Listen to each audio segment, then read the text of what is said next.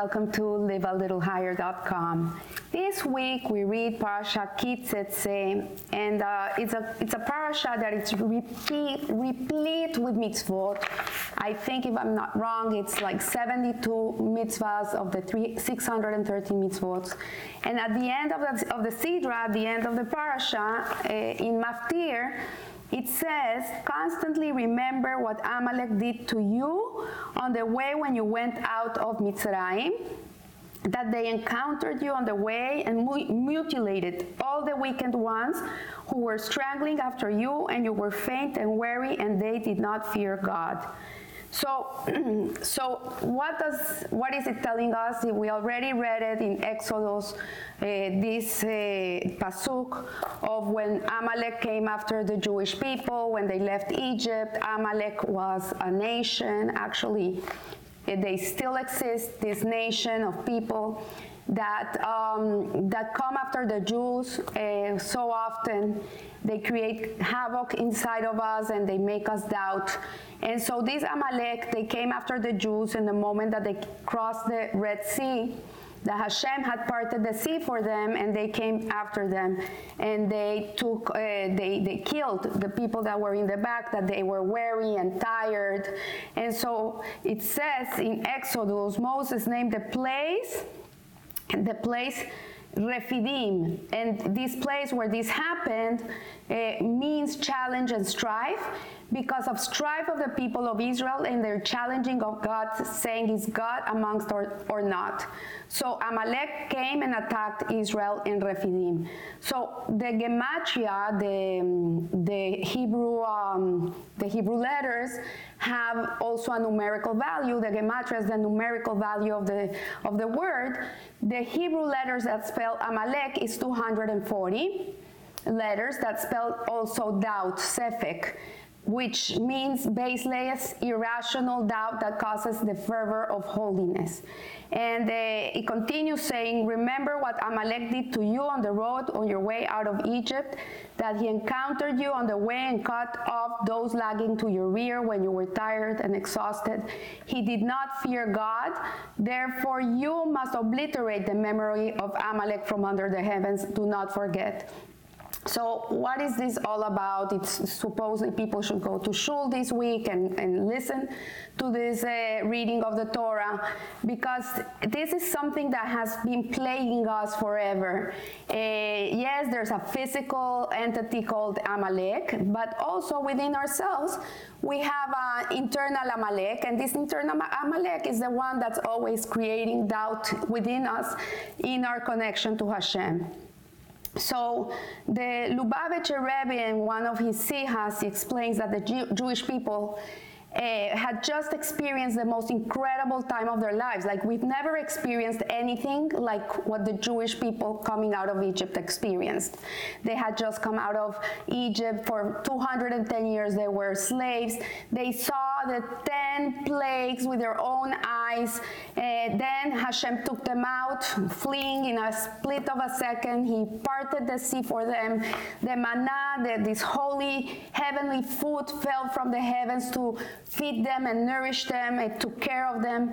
Uh, they have water from a spring that came with them from a rock.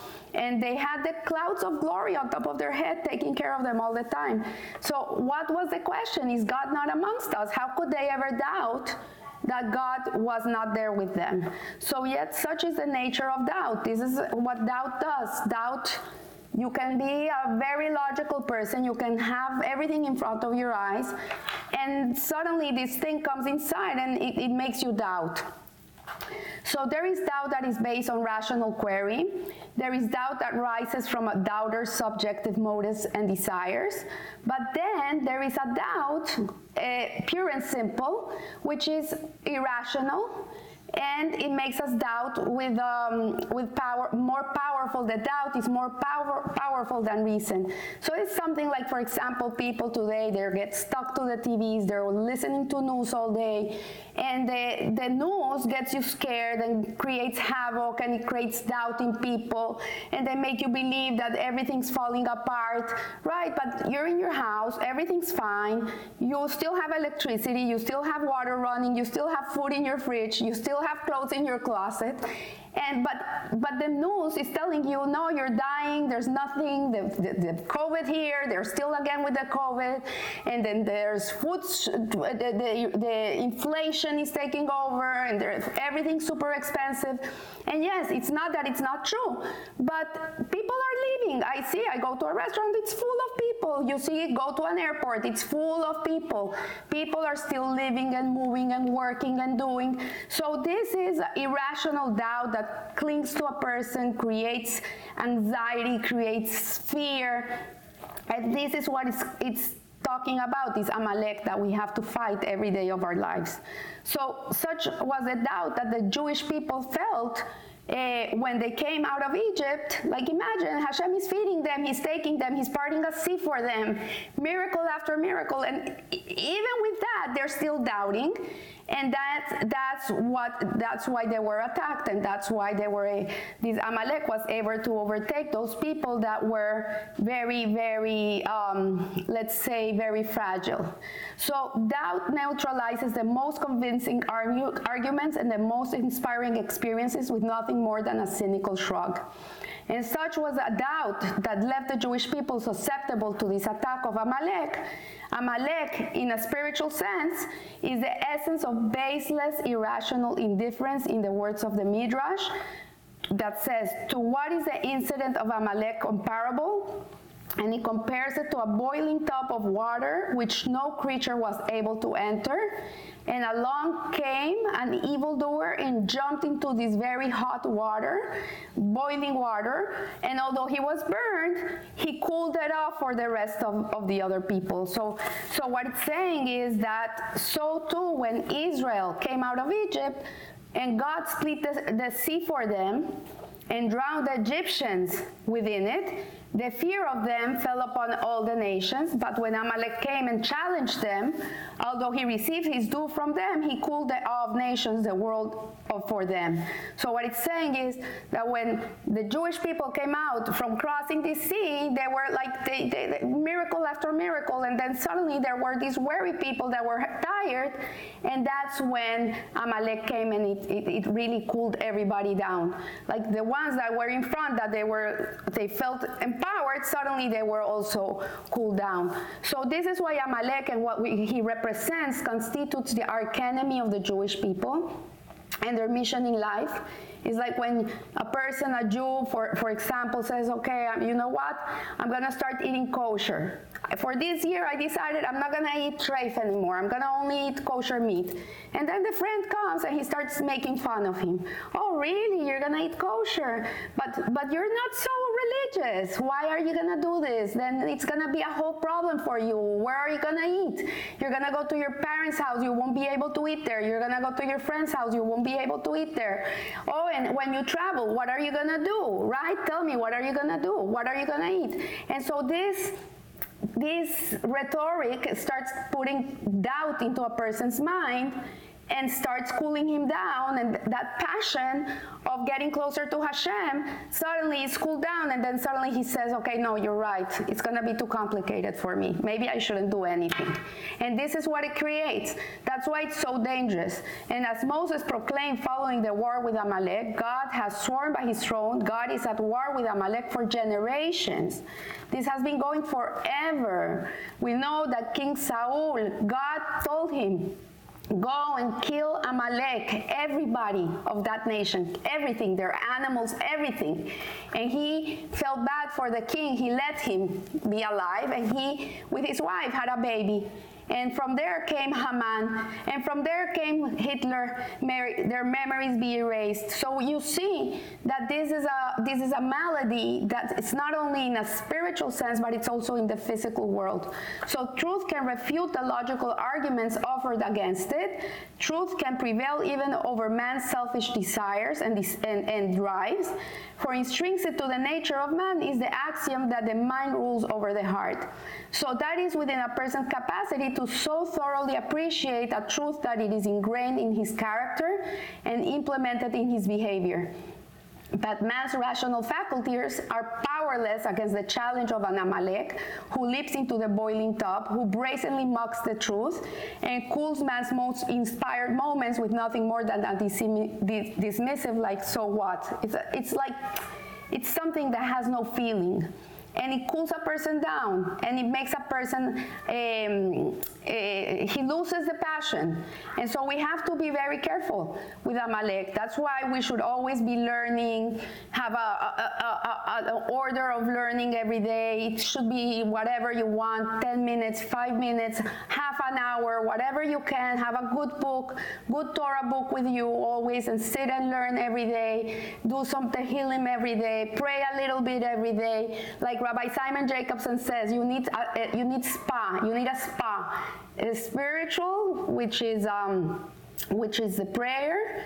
No, I'm sorry. Uh, soul, you have to t- take time for your soul. You have to take time for prayer, and you have to take time for action. Also, behavior. Your mitzvot are very important. So when a person is aligned with these three uh, categories. One is with learning and, and, and being able to um, to, to grow from, intellectually and, and, and spiritually connection to God through prayer and then action, which is behavior, then a person is never gonna be, it's not gonna be so easy to cool down a person that's, that has a, um, a Seder, has a an order in the day where he takes care of this um, of this reality within himself. So Amalek attacked Israel on the road when they left Egypt, as they headed towards Mount Sinai to receive God's Torah in the mandate eh, and their mandate as His people. And we read in the Haggadah every year in every generation, one must see himself as he personally came out of Mitzrayim. So in Pesach, we're reminded that we are we not only we didn't just leave Egypt so many 3,000 something years ago. We we leave Egypt every day of our lives. It's like we're always slaves, and every day we're we're going through these narrow straits of, of Mitzrayim, and we are. Um, getting through it to be able to connect to God and just like break through. And so the narrowness of the neck, which is what Mitzrayim is, is what interposes between the mind and the heart. So we know that Hashem created us with the head on top and the heart below. And in between, you have a neck. And this neck is what connects the heart and the mind, the mind and the heart. And the, as the Alter Rebbe says, Hasidut teaches a person to think with his to think with his heart and to feel with his mind, with his intellect. And this is the right approach. Like we cannot be so cool-minded, so cold intellectually that we're not going to feel love for God and fear for God. And the heart cannot, the emotions cannot be going everywhere like crazy without being contained by the intellect. So just as physically the head and the heart are joined by a narrow passageway, the neck so is in the spiritual psychological sense, for while the mind possesses an innate superiority over the heart, it is as most difficult and challenging to task for a person to exercise his superiority to direct and mold his feelings and desires to conform with what he knows to be right. So the, the whole thing here is that your feelings are in tune with what Hashem desires from you. You have to think, like if you're feeling something, and now we're a very feeling based uh, society nowadays in these times that we're living, everything is about feelings. And feelings are important and they have to be looked at. But you have to always look are my feelings the right feelings? Are they appropriate feelings? You're sad. Okay, why are you sad? Okay, you ask the person, no, I, I, I moved out of my country, I'm in a different country, I'm in a new place, I'm sad, I miss my, my, my, my home. Okay, it's appropriate is appropriate. But if a person tells you, I'm sad, and you say, Why are you sad? And the person says, I have no idea why I'm sad. I'm just sad today. I feel sad. Then, okay, you have to look why. It- it- people are not sad just because. There has to be a reason. So the individual challenge to negotiate the narrow straits of one's internal neck, to overcome the material enticements, the emotional subjectivity, the ego and self-interest which undermine the mind's authority over the heart and impede its influence on the person's character and behavior. So as long as a person is still imprisoned in his personal mitzrayim, in this narrow strait, in the neck, where the mind and the heart cannot have synergy, he faces many challenges to his integrity. This is a person that is gonna, what he thinks, what he says, and what he does are not together. He thinks one thing, he says another one, he goes and does another one. He has no synergy. So as long as he has not succeeding in establishing his mind as the axis on which all else revolves, his base instincts and traits, such as greed, anger, the quest for power, instant gratification, um, may get the better, the, may get the better may get the better part of him.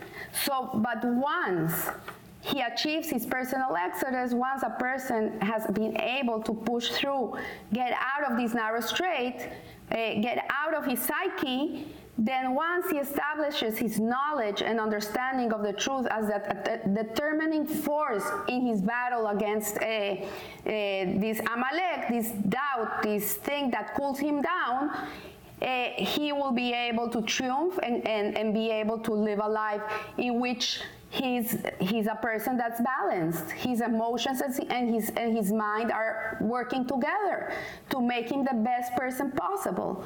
But there remains one enemy which threatens also the, the also the post exodus individual and this is amalek and Amalek knows his master and consciously re rebels against him.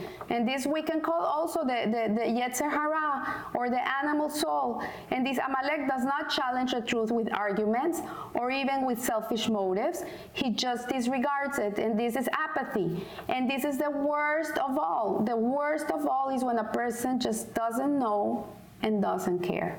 Uh, Elie Wiesel said, the worst thing in a human being is that he, does, he doesn't want to know and he doesn't care.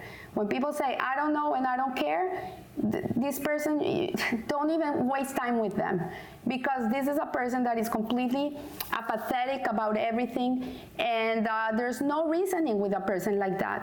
And when you get with a person that is in that way, he, he will cool you down too.